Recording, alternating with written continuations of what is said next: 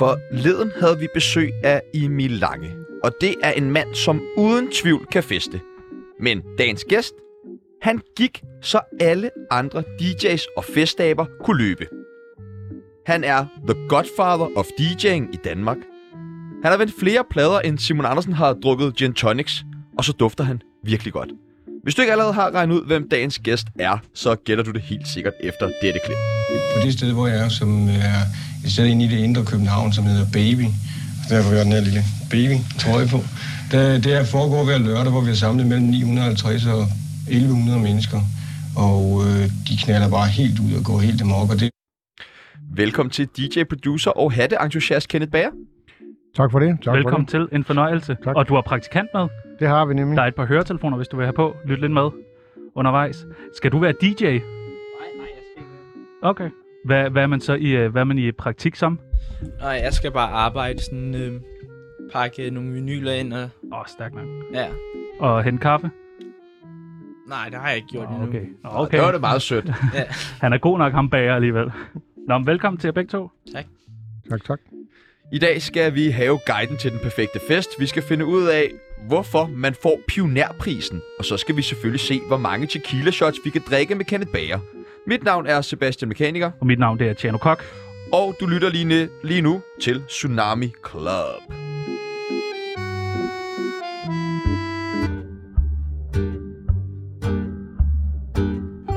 Mit navn er Brian Sandberg, og jeg har godkendt Tsunami. Velkommen til Kenneth Bager. Det er en fornøjelse, at du er med.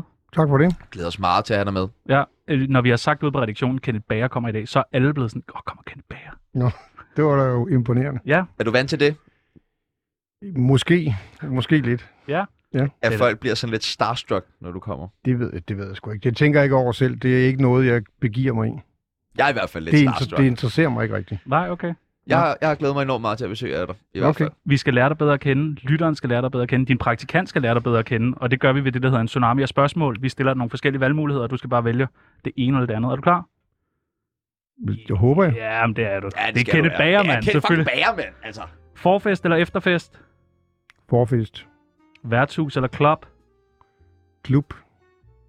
Klub? Okay, godt. Ikke klub. Nej, klub. Klub, ja tak. Thomas Troelsen eller Søren Rasted? Thomas Troelsen. Enig. Søpaviljon eller museo? Ingen af delene. Okay. Hvordan kan det være? Det er jo to store, fantastiske klubber, som er dybt kommercielle. Men det er ikke nogen steder, som sådan kommer. Har du spillet nogle af stederne? Begge steder. Nå, okay. Hvor var fedt at spille så?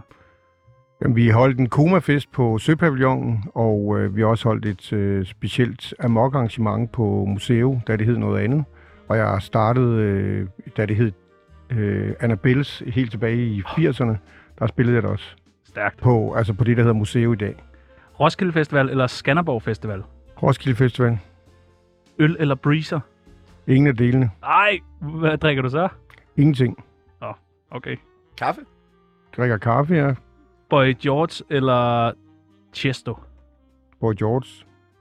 Dag eller nat? Dag. Træve eller Panodil? Panodil. Du skal prøve Træve, det virker altså også virkelig godt. Jeg har ikke nogen tømmermænds, for jeg drikker ikke. Okay. Claus Meyer eller Bobek? Claus Meyer. Hash eller kokain? Ingen af delene. Jeg tager ikke nogen stoffer. Har du aldrig taget nogen stoffer? Nej, for det interesserer mig ikke. Det har altid handlet om musikken. Fuck, hvor vildt. Det, er jo det skal vi snakke mere om. DJ Martin Jensen siger noget helt andet. Ja, det er lige modsat med ham. Jeg forestiller, det vil være svært at undgå med det erhverv, som du har, og de miljøer, du er kommet i. Altså, jeg har jo set både mennesker komme og være, og også nogen... Jeg har ikke set dem dø, men jeg har set nogen sidde i et selskab, hvor der var en, der fik en overdosis, og bare hvor alt skummet strømmede ud af næsen og munden, og bare så slog han i bordet og sagde... Det tager bare lige et øjeblik, og alle var ved at skide i bukserne, og så tog det bare lige et øjeblik, og så var han klar igen.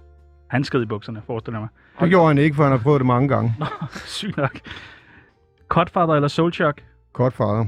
Røv eller patter? Begge dele, faktisk. Jeg var hverken store små, eller det kommer an på, hvordan personen bærer det. Karriere eller familie? Familie. og det sværeste og det sidste spørgsmål. Tsunami eller det, vi taler med Ditte Ackmann? Jeg kender ikke specielt nogen af delene. Jeg kan... Ja, du ved godt, hvor du står lige nu, Kenneth. Ja, det ved jeg godt, så, ja, så kan jeg jo godt sige det. Ja, her. Tak. Så slipper vi for at tæve dig. Velkommen til.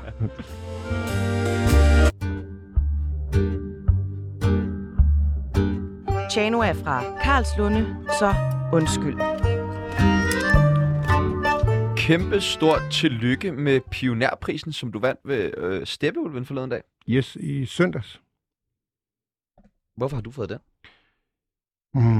Jeg tror, jeg har fået den, fordi at jeg har jo lavet gennem tiderne en masse ting, som, hvor jeg var den første, der gjorde det. Og jeg ved i hvert fald, at mange af de ting, jeg har gjort på de tidspunkter igennem den her 40-årige karriere, har været, at der har det været så nyt, at folk ikke har forstået, hvad det var.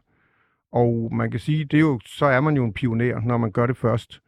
Og på den måde, så tror jeg, at som jeg også sagde i min takketale, så lærer man, at man får sindssygt meget modstand, fordi at det næsten kun en selv, der tror på det, man gør. Fordi alle andre forstår det ikke nødvendigvis. Nogen gør, men flertallet forstår det ikke. Og der, skal man så, der lærer man så over tid at få en eller anden rustning, eller hvad skal man sige, ja, en god gammeldags prins Valiant rustning på, og så, som kan være, at folk forsøger at spænde ben for en. Og jeg så mig selv faktisk meget i 80'erne som en balletdanser, hvor at folk synes, jeg var en mærkelig, mystisk person, der talte jysk. Og prøvede med noget mærkeligt tøj på, og tit og ofte tror jeg, nogen var misundelige, og nogen prøvede at virkelig spænde ben, og så jeg mig som den her balletdanser, hvor jeg ligesom tænkte, okay, jeg går bare 2 fine skridt tilbage, hopper op på tæerne, og så springer jeg elegant over, fordi jeg ikke gad at være en del af det. Hvad betyder det for dig at vinde sådan en pris som... Det betyder rigtig meget, fordi det er jo især når det er musikkritikere, som på mange måder har været efter mig, vil jeg sige, gennem tiden, at de så anerkender, set i bagspejlet, at det, man lavede, var måske rigtigt og fint. Så det betyder rigtig meget, og som jeg også sagde i takketalen, så var det, da jeg fik at vide, at jeg fik den her pris, så var jeg rigtig glad. Jeg tænkte sådan med et stort sådan suk, så tænkte jeg, wow, fedt, jeg nåede at få den, inden jeg døde. Ja, okay. Er der andre priser, du gerne lige vil nå at have, inden du krasser af? Altså, jeg vil jo meget gerne, hvis det kunne lade sig gøre, altså som sådan en drengedrøm, tror jeg, at så vil jeg jo gerne, tror det hedder slået til ridder af dronningen, tror jeg faktisk. Oh, ja. Det kunne jeg faktisk godt tænke. Sådan en ridderkors? Ja, tror det hedder, ikke? Så nu ringer du lige til hende bagefter. Vi skal nok lige tage kontakt til hende. Det bliver intet problem. Hvor tit er du blevet forvekslet med Lars Hjortøj?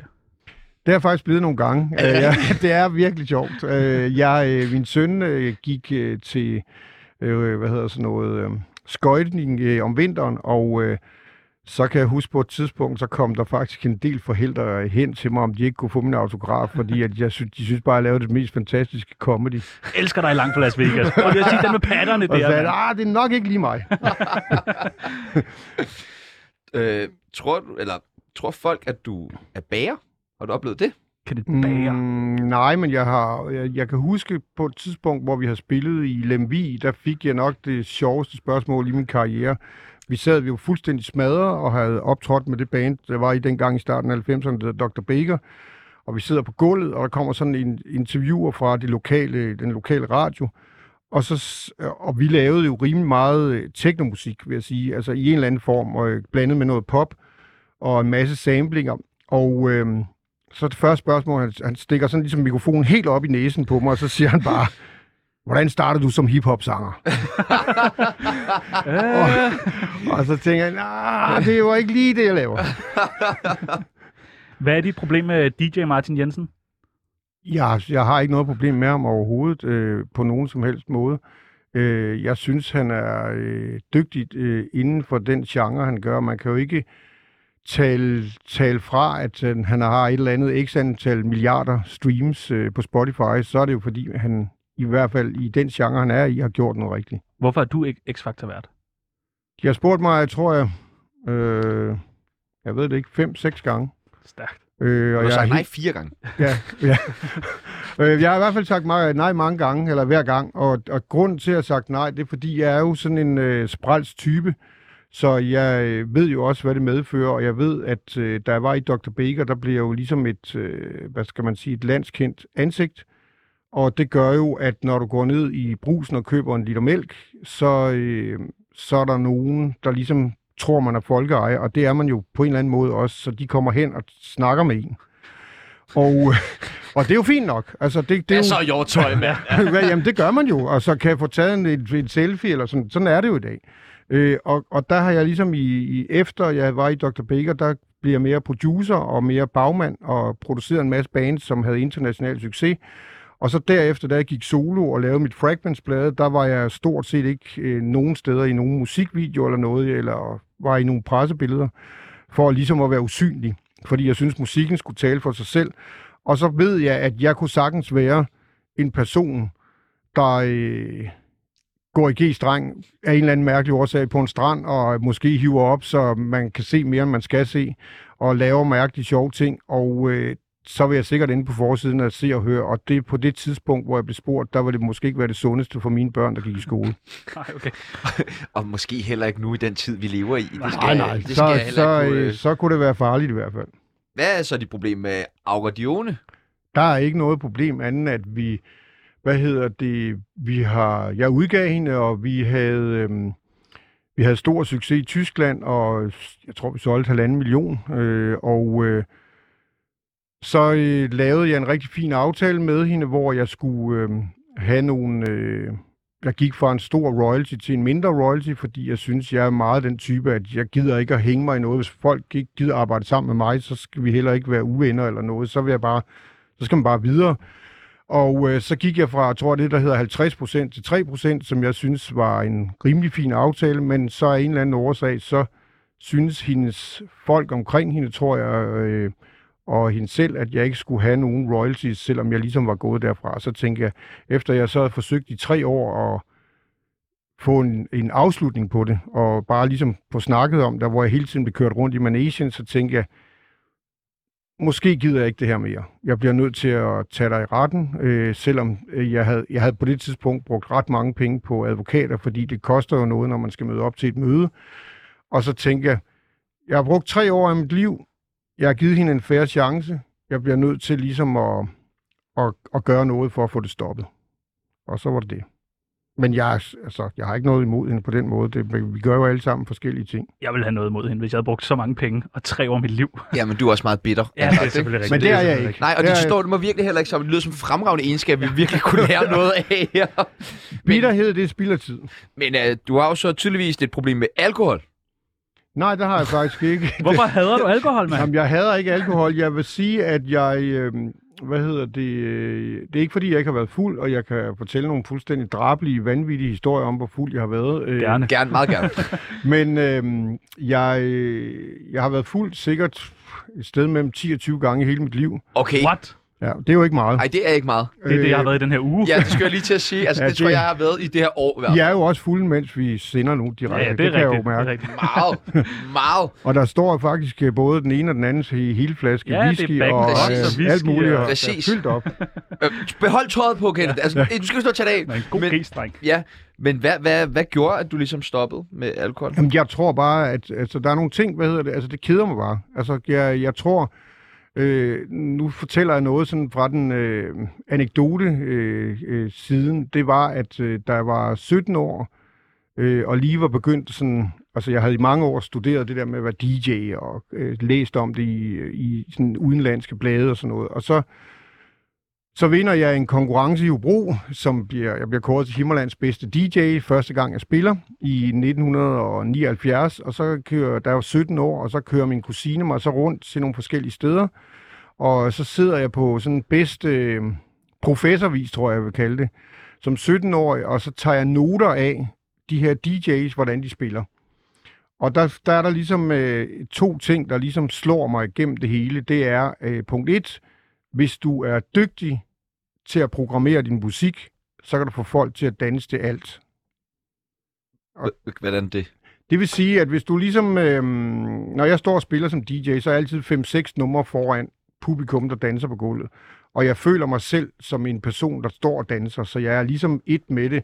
Min kæreste plejer at sige, at om der så kom en eller anden Playboy-model og hive toppen af og stod og viftede med, hvad der nu var, så vil jeg ikke engang se det, for jeg tænker kun på musikken, når jeg er på arbejde. Sådan noget. Punkt 2 var, at der på det tidspunkt, der var Danmark fyldt med udenlandske DJ's. Altså der var, jeg tror, 90% af alle de DJ's, der spillede i Danmark, de var importeret fra England. Og de talte i mikrofonen og så videre. Og der var der jo mange, der ligesom talte i mikrofonen og fik drinks af publikum. Og nogle gange blev de jo fulde og meget fulde og så videre, og nogle gange så jeg også, synes jeg, når jeg nogle gange var i København, som på jydebesøg, kan man sige, der så jeg så også, altså, at det flød med stoffer. Og så jeg tænkte, at en af de ting, jeg i hvert fald ikke ville, det var, at jeg ville ikke være klovnen i mit eget cirkus. Og det var der på det tidspunkt nogen, der var, og det er der sikkert stadigvæk, altså, som bare står, og så har de ikke kontrol over, hvad det er, de laver. Og jeg har hele tiden set det at være DJ som et meget, meget stykke professionelt arbejde, ligesom man står op, eller man står i en butik og sælger korperbukser. Altså, det er et job. Det er ikke bare for sjov, selvom det kan udadtil se. Og så har jeg altid tænkt det der med, det er meget, meget vigtigt for mig, som det er det vigtigste faktisk, det er det der med at promovere ny musik. Nu siger du også det med, at du godt kunne for eksempel på at gå ned af stranden i en G-streng, eller hvad det er. Ja, det kunne jeg gøre nogle skøre ting, ja. Jeg har lige været på skiferie, hvor jeg gjorde det. Okay, så også i sneen åbenbart. Alperne! Oh! Nå, men jeg kan godt bare lige høre, tror du det hænger sammen med, at fordi for mange så handler det der med at drikke, og især når de skal til fest, om at de ligesom kan slippe nogle grænser. Og tror du, at det er fordi, du har nemmere ved at slippe dine grænser uden alkohol, at du ikke har haft behovet for det? Jeg tror, jeg, som nogen siger, jeg faldt bare i tynden, da jeg var 0 år. Så jeg er rimelig skør og ser... Altså, det er også tit, hvis jeg er inde og se en biograffilm, der er en comedy eller et eller andet, så griner jeg næsten i 2 timer, fordi jeg ser nogle nuancer og detaljer, andre måske ikke ser. Og det kan sagtens være, at de ser dem, men vi opfatter dem bare på forskellige måder. Hvad kunne det for eksempel være? Det kan jeg ikke rigtig give et godt eksempel på, men jeg vil sige, at jeg er rimelig vild i forvejen, vil jeg sige. Altså, man kunne næsten sige, at jeg er på stoffer til dagligt, men jeg... Det virker sådan. Der er ret meget energi og meget knald på.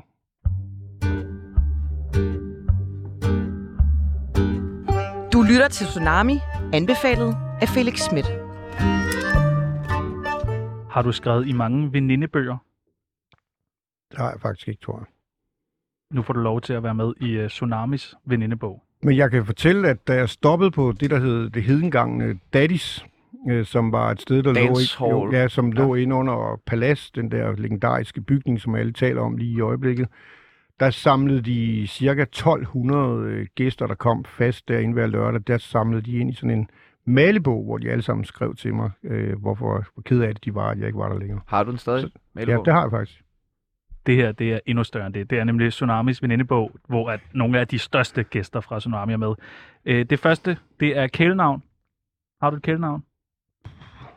Jeg vil tro, at jeg er Baske. Baske? Okay, ja. Det er meget godt. DJ Baske. Hvorfor? Det ved jeg faktisk ikke, men det kommer fra min gamle kæreste og bandmedlem af Dr. Baker, Camilla Wiesefeldt. Hun kalder mig bare Baske. Baske, det er godt. Hvad er din alder?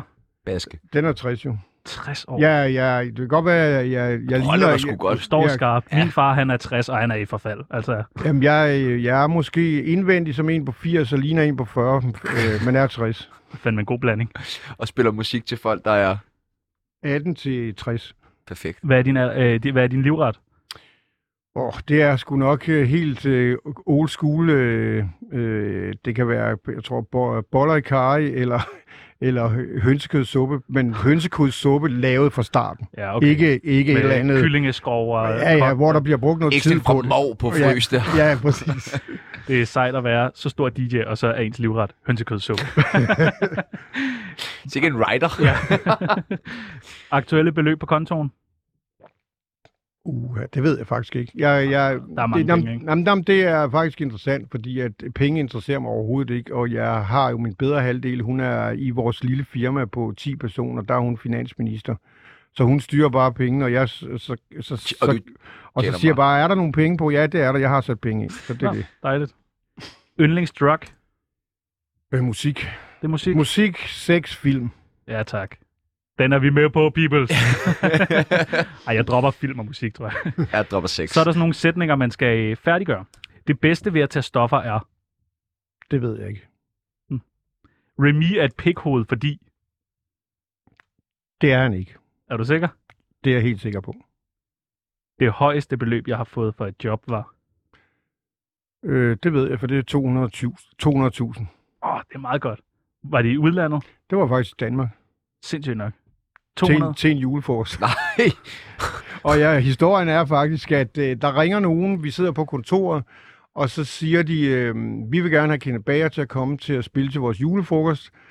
Og så tænker jeg, det gider jeg sgu egentlig ikke rigtigt. Og så siger jeg bare... Det er dit job, mand. Så er der en, der siger... og så tænker jeg, nu siger jeg bare et eller andet helt tosset, så bare siger jeg, skal have 200.000. Og så sagde de, jamen det er i orden, vi tager det. Så billigt, jamen det tager vi. Altså, og jeg var jo helt målløs, og jeg er jo stadigvæk... men hvad skal man sige? Man skal bare sige ja tak. Man skal sige ja tak, ikke? Det tænker jeg også. Det vigtigste, jeg har lært, er... Man skal passe på sig selv, og man skal være ydmyg, og man skal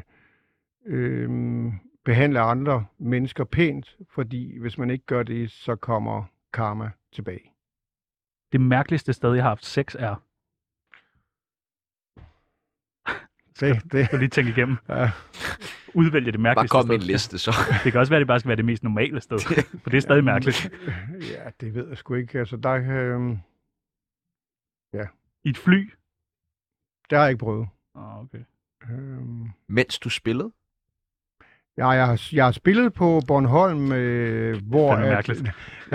Jeg har spillet på Bornholm, hvor jeg faktisk spillede i kun en t-shirt og bare røv, og ingen strømper eller sokker. Det er mærkeligt. Det er ret mærkeligt. Hvorfor? Fordi vi synes, det kunne være rart. Jeg sagde bare, nu gør vi bare det her, for det er ret sjovt, fordi folk kan ikke se det. Og så alle mine venner, de sad bagved, og vi havde bare den sjoveste fest.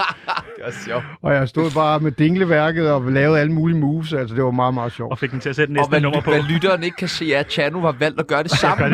Nu står han faktisk. Ja, fuldstændig. Det gør jeg fremover, altså. Ja. Det dummeste, jeg har brugt. Sikke en behåring. Ja, virkelig, virkelig. Det dummeste, jeg har brugt penge på, er... Det kan jeg heller ikke lige svare på. Den er også svær. Har du ikke købt noget dumt? Har du en stor bil? Nej, biler interesserer mig heller ikke. Altså, det er overhovedet ikke. Har du købt en dyr hat? Jeg har lige købt jeg fik en fødselsdagsgave, hvor jeg fik en hat, og så gik jeg ind i en butik, og så tænkte jeg, det er jo sådan, jeg kan sikkert få den samme hat for de her penge. Og så sagde jeg, den der hat vil jeg gerne have, og så kostede den så 1.200 ekstra, så den endte med at koste 2.700, og det er nok den dyreste hat, jeg har købt. Ja, det må man sige. Mit bedste råd til ungdommen er? Tro på dig selv. Vær på vagt for stoffer, fordi første gang er gratis. Er det peoples? Ikke for mig, men altså, det jeg har prøvet. Hvad er det ikke stadig gratis, når det... Mit navn er Sofie Linde, og jeg lytter til Tsunami. Hvad med, når Kenneth han ikke står bag pulten og skal spille? Hvordan fester du så? Altså, så sidder jeg i virkeligheden bare... jeg danser. Jeg elsker at danse, og har jo i... Som folk sikkert ikke ved, men jeg gik jo til diskodans i 70'erne og stod i højhælede sko i Hobro og var en fuldstændig outcast i forhold til alle de andre hobrogenser, som... mere eller mindre gik i træsko og korperbukser og en HIK, Hobro Idrætsklub t-shirt. Som de stadig gør. Det ved jeg ikke, men samtidig så fik jeg jo nogle gange, altså blev spyttet i hovedet og fik en albue i maven eller sparket i skridtet, fordi jeg så anderledes ud. Så på den måde, så var jeg jo ligesom anderledes. Jeg tror også, det er en af grundene til, at jeg i dag, da jeg kommer til København, har dyrket meget den der anderledeshed ved, at vi laver de her Koma Club arrangementer, hvor at... der hersker en form for frihed, hvor man bare kan komme og være fuldstændig sig selv, som, og være den, man har lyst til. Vil du ikke lige fortælle lidt om Koma Club til dem, der ikke kender det? Hvad er Koma Club? Ja, fordi jeg har jo været med til på Koma Club. Har du det? Ja, det har jeg. Okay. Jeg kommer meget sådan, gerne hvert år. Okay. Jeg synes, det er fantastisk. Nå, tak. Hvad hedder det? Vi, til Pionerprisen, så blev der ligesom, der blev der sagt, at den 20. august, man kunne simpelthen sætte en dato på. Den 20. august 1988, da vi starter Koma ude i Lorry, som også er TV-Lorry i dag, der kom Danmark på verdenskortet. Og det gjorde det jo ved, at jeg havde en eller anden mærkelig idé om, at man skulle lave en klub uden for klublivet. Og det var ligesom det, der blev starten på det, vi ser i dag som rave-kulturen, eller som events uden for diskoteker, hvis man kan sige det, eller klubber. Så det var, og det var det første af sin slags i hele Skandinavien, og så var det en invitationsfest, og det var en, bare ved at tale om det, så når jeg tænker tilbage, så får jeg gåsehud, fordi det var, hvis man forestiller sig, vi havde inviteret alle de venner, vi kendte, de måtte tage en med, der kom cirka 500, og de første 2 timer, der spillede vi alle 45 plader på forkert hastighed. Så de lød ligesom sådan reggae-agtige. Og så cirka klokken 1, så slukkede vi alt lyset. Så havde vi, jeg tror, 4 eller 8 røgmaskiner, som vi bare pumpede røg ind, så man kunne ikke se 10 cm eller 5 cm fra sig. Og så tændte vi strobelyset, og samtidig så satte jeg til en tale på fra Martin Luther King, som hedder I Have a Dream.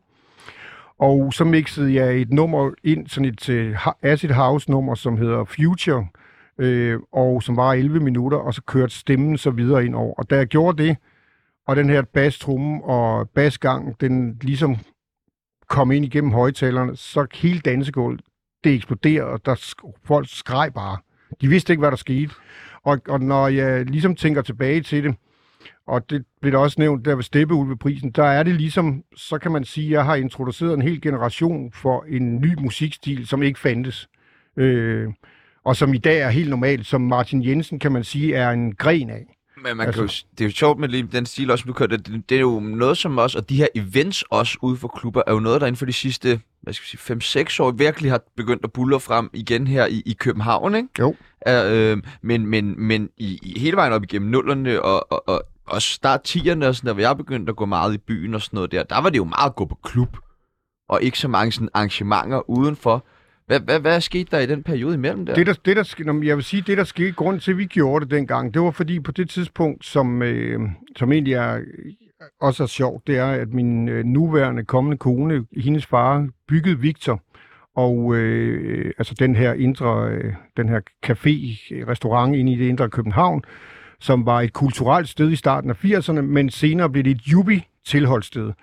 Og hvis der er noget, jeg nok er, så er det sådan, jeg er med måske menneskehøjde, og så er jeg i, så er jeg ret hippieagtig, tror jeg. Så er du ikke jubi, prøver du at sige. Nej. Og det, der var på det tidspunkt, der var det meget frem i medierne, man skulle have det rigtige kreditkort, man skulle have det rigtig fede jakkesæt, og man skulle bare ligesom stå ligesom i baren og stå sådan, ja, yeah, jeg skal have, og vise sit kort. Og så besluttede vi os for... Det er meget stadig sådan nede på Victor. Det er det sikkert. Vi var der i torsdags, og det var sådan. Men det jeg så bare vil sige med det, det er, at så vi vil gerne lave et dress-down, altså det modsatte, og så lavede vi så Koma som et angreb på det totalt etablerede, for nu snakker vi jo bare Victor, men der var jo masser af andre steder på det tidspunkt, både i Aarhus og alle mulige steder i Europa for den sags skyld. Så vi lavede ligesom et angreb, og så var musikken med til at være en del af det. Det blev det i hvert fald. Og så har vi ligesom ført det videre, og den dag i dag, der er Koma, det kører nærmest på til sit højeste, det kører nærmest vildere, end det var dengang. Fordi at den sidste fest nu her, som er på lørdag, hvor jeg holder min 60-års fødselsdag, tak for indvig. Der solgte vi ud på 5 minutter jo. Altså den forrige fest, der solgte vi ud på 13 minutter, og Billetto gik ned. Og det siger jo noget om, at folk har brug og behov for noget andet end det, der er normalt. Hvordan har du fået din inspiration til de her Koma-fester? Fordi det er jo... Det har jeg ved, at... Også når jeg var de første herhjemme på det. Ja, altså. Men der er 2 ting. Jeg... Da jeg voksede op i Hobro, der køber jeg i mine teenageår et blad, der hedder Record Mirror, som udkom hver uge, og der var der en side, hvor man kunne læse om nye maxi-singler, altså klubmusik. Og der blev der nogle gange beskrevet nogle klubber i New York, og nogle klubber i England osv. Og så var der nogle billeder af det. Og så begyndte jeg selv i starten af 80'erne at tage til England og besøge nogle af de her fantastiske klubber. Og så i 1985, efter alle de her sådan, jeg ved ikke hvad man siger, altså alle de her, og jeg havde jo spillet på Daddy's, som på det tidspunkt, og stadigvæk er sammen med Koma, de to måske vigtigste klubber i dansk klubhistorie, synes jeg. Fordi at man skal forestille sig, i starten af 80'erne, så Daddy's, der var det et tilholdt sted, hvor folk kom fra Malmø og alle mulige steder fra i Danmark, og de lignede alle sammen, en fra The Cure, en fra Human League, en fra Duran Duran, eller alle de bands, der var populære på det tidspunkt. Så det var en meget dress-up-klub. Og så i 1985, så sammen med lysmanden fra Daddy's, der beslutter vi os for at lave noget helt anderledes. Så vi laver i en nedlagt biograf nede på Vesterbrogade i det indre af København, der laver vi et arrangement, som vi kalder Amok. Og så hænger vi tilfældigvis nogle lagner op, hvor der står Amok på den ene side, og så står der Koma med K selvfølgelig, så det er spejlvendt på den anden side. Og til den fest, der havde vi, gud bedre, hvordan det lykkedes os at gøre det, der fik vi, jeg tror, Fætter BR til at sponsorere så meget legetøj, så man, når man gik på herre- eller dametoilettet, så skulle man gå op. Og hvis man skulle drikke vand, skulle man sidde på knæ for at få vand, eller man skulle sidde med benene strakt, for, hvis man skulle lave stort. Så meget legetøj var det på toiletter. Og vores dørmand var klædt ud som Clockwork Orange, og vi havde den lokale bokseklub, som boksede hele natten på dansegulvet. Hvor får man de der idéer fra? Jamen, jeg tror... og så den anden ting var, altså bare for at gøre det færdigt, så havde vi købt, jeg tror, 10 altså normale affaldssække popcorn, men det vi ikke havde tænkt over, det var, at der kom olie med popcorn. Oh. Så dansegulvet bekræftede dem ligesom en skøjtebane. Så der var masser af sjove moves. Og og så samtidig havde vi pyntet hele loftet op og fået sponsoreret af en pornobutik på Vesterbrogade, Lolita-dukker og dildoer, og jeg ved ikke hvad, der hang i loftet. Og så kørte vi på biografladet, der kørte vi, fordi jeg jo er dansker, så kørte vi Dirch Passers Passer piger baglæns på hovedet. Hele natten. Det lyder så mærkeligt, det der. Hvordan får man, som pivlsbørn... Jamen, jeg vil lige se, at så kommer toppen af kransekagen. På hver side af DJ-pulten, hvor hvis man forestiller, man har bare biografladet, så på hver side af DJ-pulten, så havde vi bygget 2 stilladser, hvor mænd og kvinder i meget lidt tøj legede med sig selv. Den med lys på. Den fest, jamen, jeg gerne vil være altså, til. Det skal jo med til Koma, jo. Jamen, der er udsolgt jo på... Ja, det bliver så bare ikke på lørdag, det bliver næste år, så... Men hvordan får du idéerne til det her? Men jeg vil sige, at jeg tror bare, det er jo ligesom det der med, at jeg ikke har behov for at drikke, kan man sige. De ligger bare derinde, og så tror jeg bare... ser man den bare, så tænker man bare, det kunne være skide sjovt at lave, og i virkeligheden er det ikke... Det er jo vel på samme måde, havde jeg nær sagt, uden sammenligning i øvrigt, som Jackass, når de laver nogle mærkelige stunts, så tænker man, hvor fanden kommer det fra? Altså, det kommer bare, fordi man har lyst til at gøre det, eller man synes, det kunne være sjovt. Festens holde... svar på Jackass. Vi skal holde sådan en tsunami-fest der. Johnny Knox, det skal I. Ja, for helvede, mand. Det passer meget ind i vores skøre hjerner med sådan noget koncept der. Men det er jo bare, man kommer i gang til. Hey, sexy. Ring ind på 47 92 47 92. Ja, hvis man har lidt smus på Kenneth Bager, så kan man lige ringe ind og stikke ham. Det må man gerne. Det må man gerne. Hvad er en god fest for dig? En god fest er bestemt, at punkt 1, det starter altid med DJ'en. I virkeligheden så kan man pynte op alt det, man overhovedet vil. Men i virkeligheden så handler det om, hvilket, og det går tilbage til den der 17-årige, der sidder og tager noter, det handler om, hvordan du programmerer, og hvilket musik du spiller, og om du er dygtig til at både, synes jeg, underholde og entertaine. Eller underholde og lære noget fra dig. Altså education og entertainment, det synes jeg er de 2 vigtige. Vi kunne godt tænke os at give vores lyttere en guide til den helt perfekte fest. Så vi har nogle punkter, som vi tænkte, om du vil hjælpe os med lige at udfylde. Det perfekte land eller by? Er der nogle steder, det er bare bedre at holde fest? Jeg synes, København er jo blevet inden for de sidste mange år et helt unikt sted på grund af alle de tiltag, der bliver lavet. Og jeg synes, at vi skal bare blive ved med at fortsætte og tro på os selv, at vi kan blive ved med at holde Danmark på verdenskortet. Så København. Hvis man skal have en location, som ikke er en natklub, er der så noget sted, der er ekstra godt at lave en fest? Helt klart på en strand. På en strand? På en strand? Oh, ja. Det lyder tsunamifest, ja. Tsunamifest. Jeg har altid tænkt på sådan noget, en kirke. Er det ikke også lidt spændende at feste? Der har jo været nogle klubber igennem tiden. Der var der kloster. Ja, men der har også, ja, der har vi været med Koma, præcis, men jeg vil sige, der har jo været, en klub i New York og en klub i London, hvor at det var i en kirke.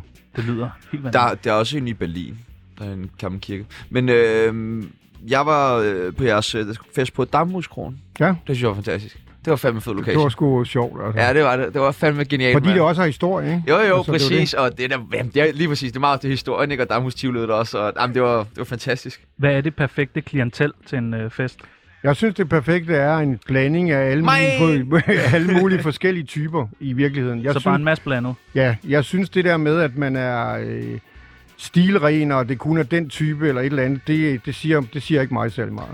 Men alle er velkomne. Man skal meget gerne være klædt ud, hvis man skal komme til en Kenneth Bager-fest.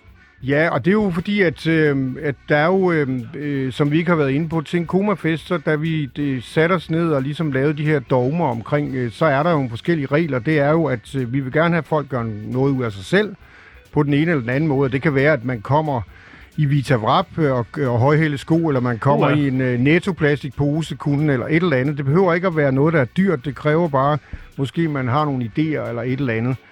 Og så har vi jo kun indgang i et bestemt tidsrum, og der får folk jo pengene tilbage, hvis de så kommer, og vi ikke synes, de er spændende nok eller et eller andet. Og så har vi så i de senere år lavet et tilvalg, hvor folk kan gå over, og så er der sådan et community, som dresser folk op for et beløb, for at man ligesom kan komme ind. Men altså, jeg vil sige, vi har masser af eksempler på. Et godt eksempel var, da vi var inde på Nimb i Tivoli, kom der en fyr. Jeg husker, han sagde, jamen, jeg har lige været nede ved Bjørn Christensen, jeg har købt det her jakkesæt til 12.000, tror jeg, et eller andet Hugo Boss. Og så sagde han, man kan ikke bare købe sig ind, man bliver ligesom nødt til at komme med noget andet, det er ikke sådan, det er ikke det handler om. Og så sagde han, så gør hvad du vil, så klippede vi det ene bukseben af, og så overhæld, så tog vi en helt spand maling, en blå spand maling, sådan en 5-liters en, og bare helt ud over ham. Og så... Du vil gerne være en del af hulen, ikke, Bulle? så kan jeg huske, da vi så kom, og det var... Udover ham, det gjorde I ikke. I kom ikke også udover ham. Nej, det gjorde I ikke, men da vi så lukkede der, så kom han hen og gav mig den der med blå hånd om morgenen og sagde, at jeg var sgu glad for, at jeg gjorde det. Fuck, hvor sejt. Så det var meget sjovt. Hvad er den perfekte fordeling af mænd og kvinder? Jeg synes, at i virkeligheden er det den perfekte fest, der er en blanding af alle typer, transgenders, gay community, hetero og så videre. Det er ikke så meget, om der er mænd, kvinder. Det er mere ligesom, alle skal have en plads. Den perfekte musik, hvad er det? Det kan være alt muligt, synes jeg. Det kan være, du kan have et track eller et nummer, som bare trommer, som giver en stemning. Du kan have en popsang, du kan have et klubnummer, eller det kan være mange gange forskellige ting, men du kan også have et ambientnummer, som varer 5 minutter, som opbygger en atmosfære, der gør, at det bliver vildt spændende at danse til noget andet bagefter. Den perfekte drink? Og det er jo den forkerte til at svare på. Men altså, hvis jeg skulle tage den perfekte drink, så er det nok underbær. Stærkt. Sådan en underbærfest. Den perfekte dans? Har du et Kenneth Bager move? Ja, der er nok for gammeldags eller et eller andet, men jeg kan da huske, da jeg var god til diskodans, der kunne jeg springe i spagat, selvom man ikke tror det. For helvede. Hva? Det kunne jeg faktisk. Prøv lige. Altså, jeg tror, at det går rimelig galt. Er der sådan et hemmeligt krydderi, som man skal have til sin fest? Er der et eller andet, der lige spicer det op? Sådan en Kenneth Bager-råd, hvor man siger, gør det her, så skal det nok blive en god fest. Jeg tror bare, man er i god stemning, og man ligesom siger til sig selv, at det i stedet for at være negativ omkring et arrangement, så man ligesom siger, kigger sig selv i spejlet og så siger, det her, det bliver sgu godt. Ligesom når man går ud om morgenen og bare siger, det her bliver en fed dag. Det bliver en fed dag. Hør nu efter, Pibels. Det kunne være, at vi skulle gøre det personale arrangementer frem og sige, det her bliver et godt arrangement. Jamen, jeg synes, vi lærte et par gode råd der. Ja. Jamen, så skal vi bare videre.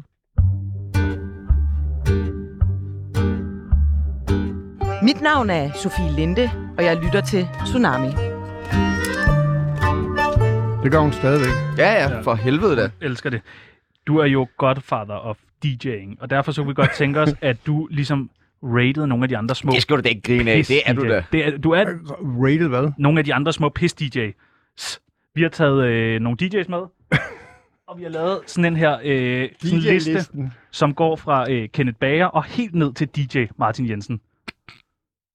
Det huer ham ikke at skulle tale dårligt om andre. Det har jeg godt lagt mærke til. Jamen, jeg vil sige, at jeg kommer nok ikke til at lave den, men jeg vil gerne se på, hvem jeg har med. Ja, så kan vi snakke lidt om dem. Så er der måske nogen, du ikke har nogen kommentarer til, og nogen, du har lidt flere til. Emil Lange, hvad tænker du om ham?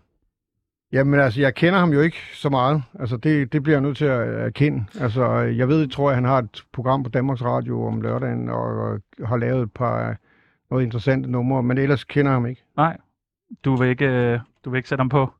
Hvad, er der nogen af dem her, du kender? Ja, jeg kender jo... Lad os se, hvem kender vi ikke? Det er Pelle Peter, ham den unge der. Ja, han har jo faktisk arbejdet på Music for Dreams. Oh. Ham her tror jeg ikke, jeg ved, hvem er. Kan du... det der? Faustix. Det er Faustix. Okay. Sådan en ung young gun. Ja, jamen det ved jeg godt. Jeg kender jo hans musik.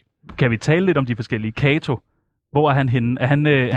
Jeg har hørt ham en gang på en festival, hvor jeg synes, han var fuldstændig fremragende til at underholde. Det må altså virkelig, virkelig højt niveau. Hvordan er det med det her underholdning? Altså, kan man mærke på nogle af de DJ's, at de går mere op i showet, end de går op i musikken?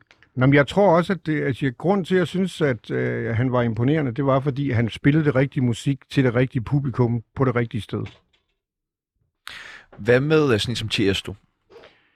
Som ligger derude i Gucci-trøje. Han ligger her i en Gucci-trøje. Som har fået en revival, om man må sige. På grund af det der superhit, han har haft. Ja, og flere faktisk, vil jeg jo sige, for den plade der. Både The Motto og, hvad hedder den anden, Business hedder den, hvis det er nogle nummer også. Det er det største nummer, ikke? Altså. Og det er jo lidt noget, han for mig var Chesto sådan meget klassisk techno. Trance, ja. Trance-DJ, ikke?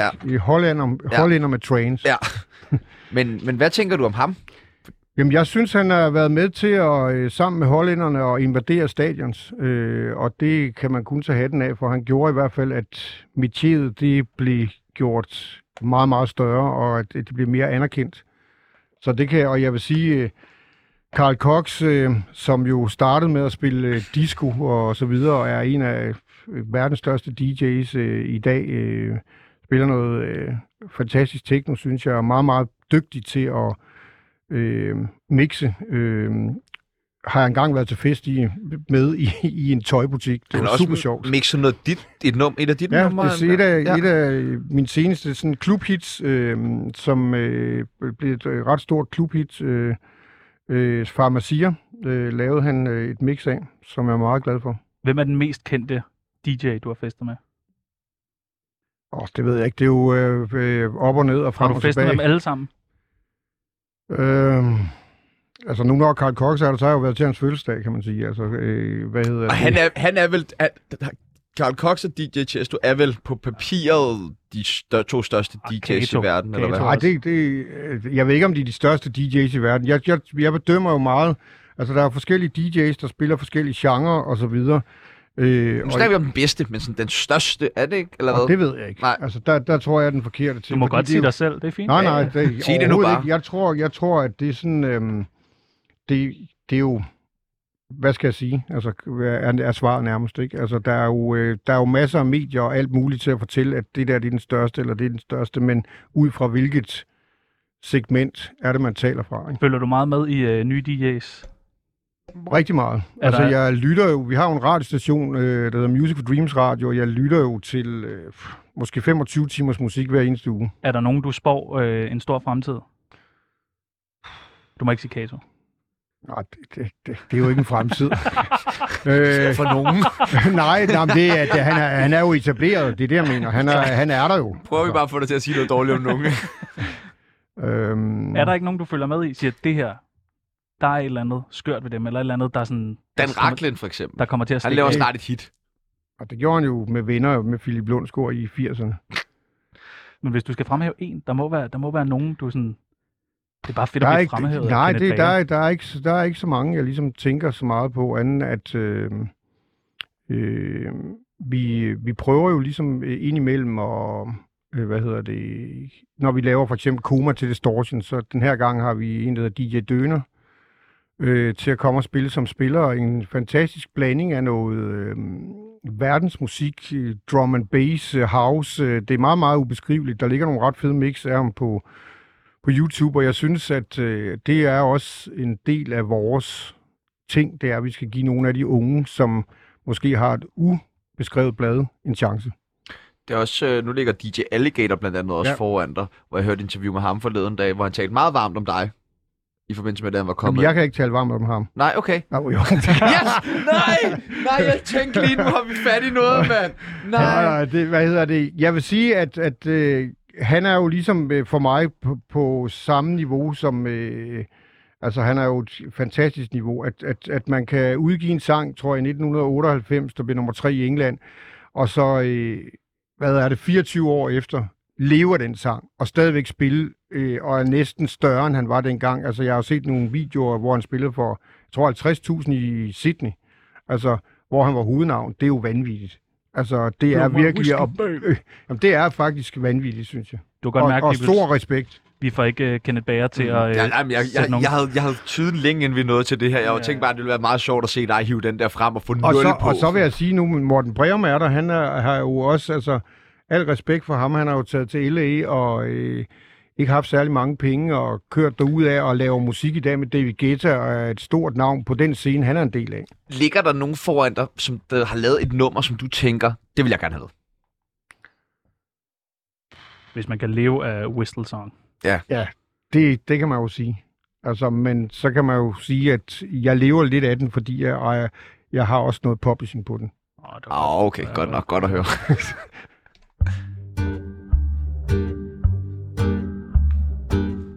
Tsunami skal ikke hjem, de skal videre.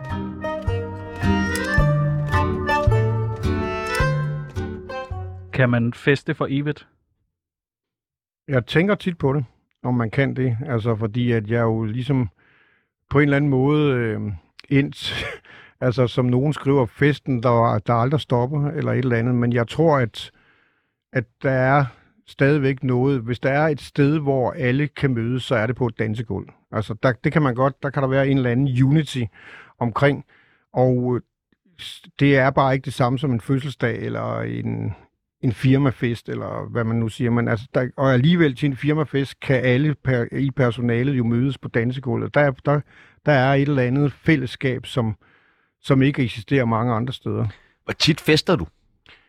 Ikke så meget faktisk. Jeg er mere, og det har egentlig altid været, altså jeg er meget observerende, ligesom sådan en computer, der ligesom, hvis jeg er jo skadet, så når jeg går ind til på en klub i København, eller London, eller Paris, for den sags skyld, eller på Ibiza, så analyserer jeg jo alt på 5 minutter. Hvad spiller han? Hvilke numre han spillet? Hvad mixer han? Hvordan er lyset? Hvem er til stede? Hvad tøj har de på? Hvad sker der? Hvordan er barsbetjeningen? Bla, bla, bla. Altså, tager der ligesom sådan en top 10 eller top 15 på en meget, meget kort tid, jeg genanalyserer. Hvad gør du så, hvis du ikke er glad for analysen? Går du så bare? Så tænker jeg, at jeg giver det en chance og ser, hvad sker der inden for det næste. Måske er kommet på et forkert tidspunkt eller et eller andet. Altså, men omvendt, så elsker jeg jo også at gå ud og høre nogle af de nye unge DJ's og blive fedt overrasket. Nu holder du snart 60 års. Ja, jeg er fyldt 60, men vi holder festen blødt. Der kommer snart en stor fest. Ja. Har du planlagt noget helt skørt? Ja. Det har vi faktisk. Vi har en DJ, der kommer, der hedder Pladefar, som ingen rigtig kender til, som kommer og spiller måske... Jeg synes det i hvert fald... Personligt synes jeg, det er det sjoveste musik, men jeg tror, der er mange i klubsammenhæng, der vil tænke, hvad fanden foregår? Men du ser jo bare frem i tiden. Du ved, hvad der bliver stort, jo. Nej, men det er jo... Det er i hvert fald en DJ fra Crusoe, som kommer og spiller, og som det er meget, meget sjovt. Skal der være... Og så spiller jeg, vil sige, jeg spiller så 6 timer selv, og det er min gave til dem, der kommer til fødselsdagsfesten, for at ligesom lave en gennemgang. Ikke kronologisk orden, fordi det vil ikke komme til at virke, men en gennemgang af stort set alle de største numre, jeg har elsket at spille mange gange gennem min karriere. Skal der være dildoer i loftet og popcorn på gulvet? Nej. Nej, men du skal hejses op i loftet. Du skal hejses op i G-streng, ja, så det går rigtig ondt. Ja. Nej, jeg må være med, så er jeg egentlig fuldstændig ligeglad.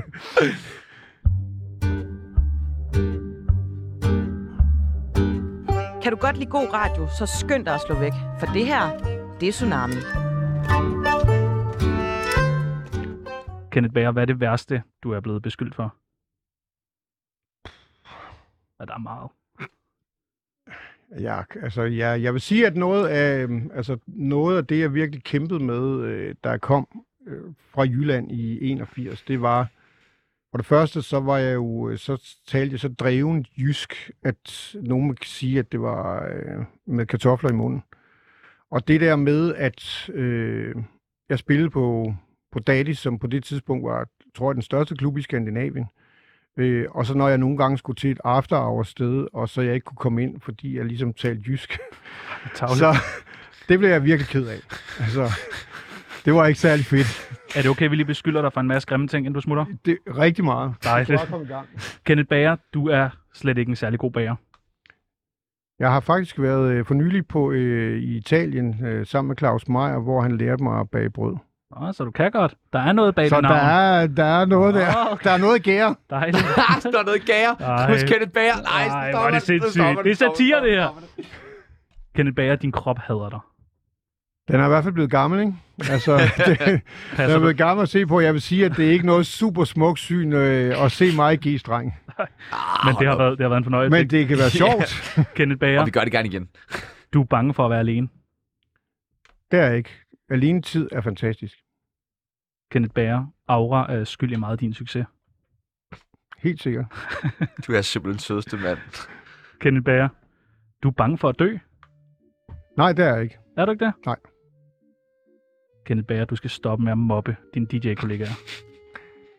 Ja, puha, jeg bliver nødt til at vi har ikke kunnet få dig til at tale dårligt om nogen. Ikke det eneste menneske. Det er det eneste, vi laver i det her program normalt. Det er bare svigtvildt. Det var bare bagtalt. Alexander ville lave med, det gik stak helt af. Altså. Fuck, Bilo Asbæk. Ja. Det var det eneste, det handlede om. Kenneth Bager, der kommer snart en kæmpe MeToo-sag mod dig. Der kunne komme 200. Jamen, det er ærligt. Det er jo det. Super ærligt. Altså, ja, hvis der er nogen, der ligesom har været fremme i skoen, så tror jeg, det er mig. Ja. Der har været 200 Koma Club-fester, så cirka en per fest. Det er meget godt klar. Det var en fornøjelse at have dig med i dag. Det var tak, det var sjovt at være med. Du er lige så sød, som du er god til at være DJ. Tak. Det var så kan man finde ud af... Jeg synes, du er en meget bedre DJ. Du er en meget bedre DJ. Jeg ved egentlig, altså, når du en dag skal på plejehjem og sådan noget, kommer du så også til at stå og arrangere fester der og... Jeg ved ikke, om jeg kommer til at arrangere fester, men jeg kunne forestille mig, at der måske var sådan en lille eventgen, at vi skal lave et eller andet. Vi skal ud og gøre noget. Formand for Bridgeforeningen. Ja, eller andet. DJ Dragbanko. Ja. I morgen, der har vi en komiker med. Jeg tror ikke, du kender ham. Han hedder Jakob Svendsen. Han er kristen, og han er komiker. Har du nogensinde haft lyst til at spørge en komiker om noget? Eller en kristen. Du må spørge om alt. Nej. Et eller andet, du ikke har noget, du har misforstået ved Bibelen, eller... Nej, ja, fordi det sjove er jo, at boede i Hobro, gik jeg jo til, kristendom, ekstra kristendom, hver eneste søndag, og elskede Bibelen, for jeg synes, det var den mest fantastiske bog, man overhovedet kunne læse. Nå, det kan jo næsten være et spørgsmål. Den mest fantastiske bog, man overhovedet kan læse, det er vi noget for i dag. Nu enten var den, eller Exit Health Changes med Brian Sandberg. Ja, det skal vi sige. Nu er mit navn... Den jingle, jeg har med Brian Sandberg, er det en dame, der udtaler... Nej, det er ham. Han har bare fået los i kuglerne lige inden. Han er så glad for helium, den dreng. Kønsoperation. Det var det noget for i dag. Nu skal vi over til nyhederne med partyprinsen Mathias Bilde. Ja, party! Mit navn, det er Sebastian Peebles. Mit navn, det er Tiano Jørgensen. Og det var det noget for i dag. Tusind tak.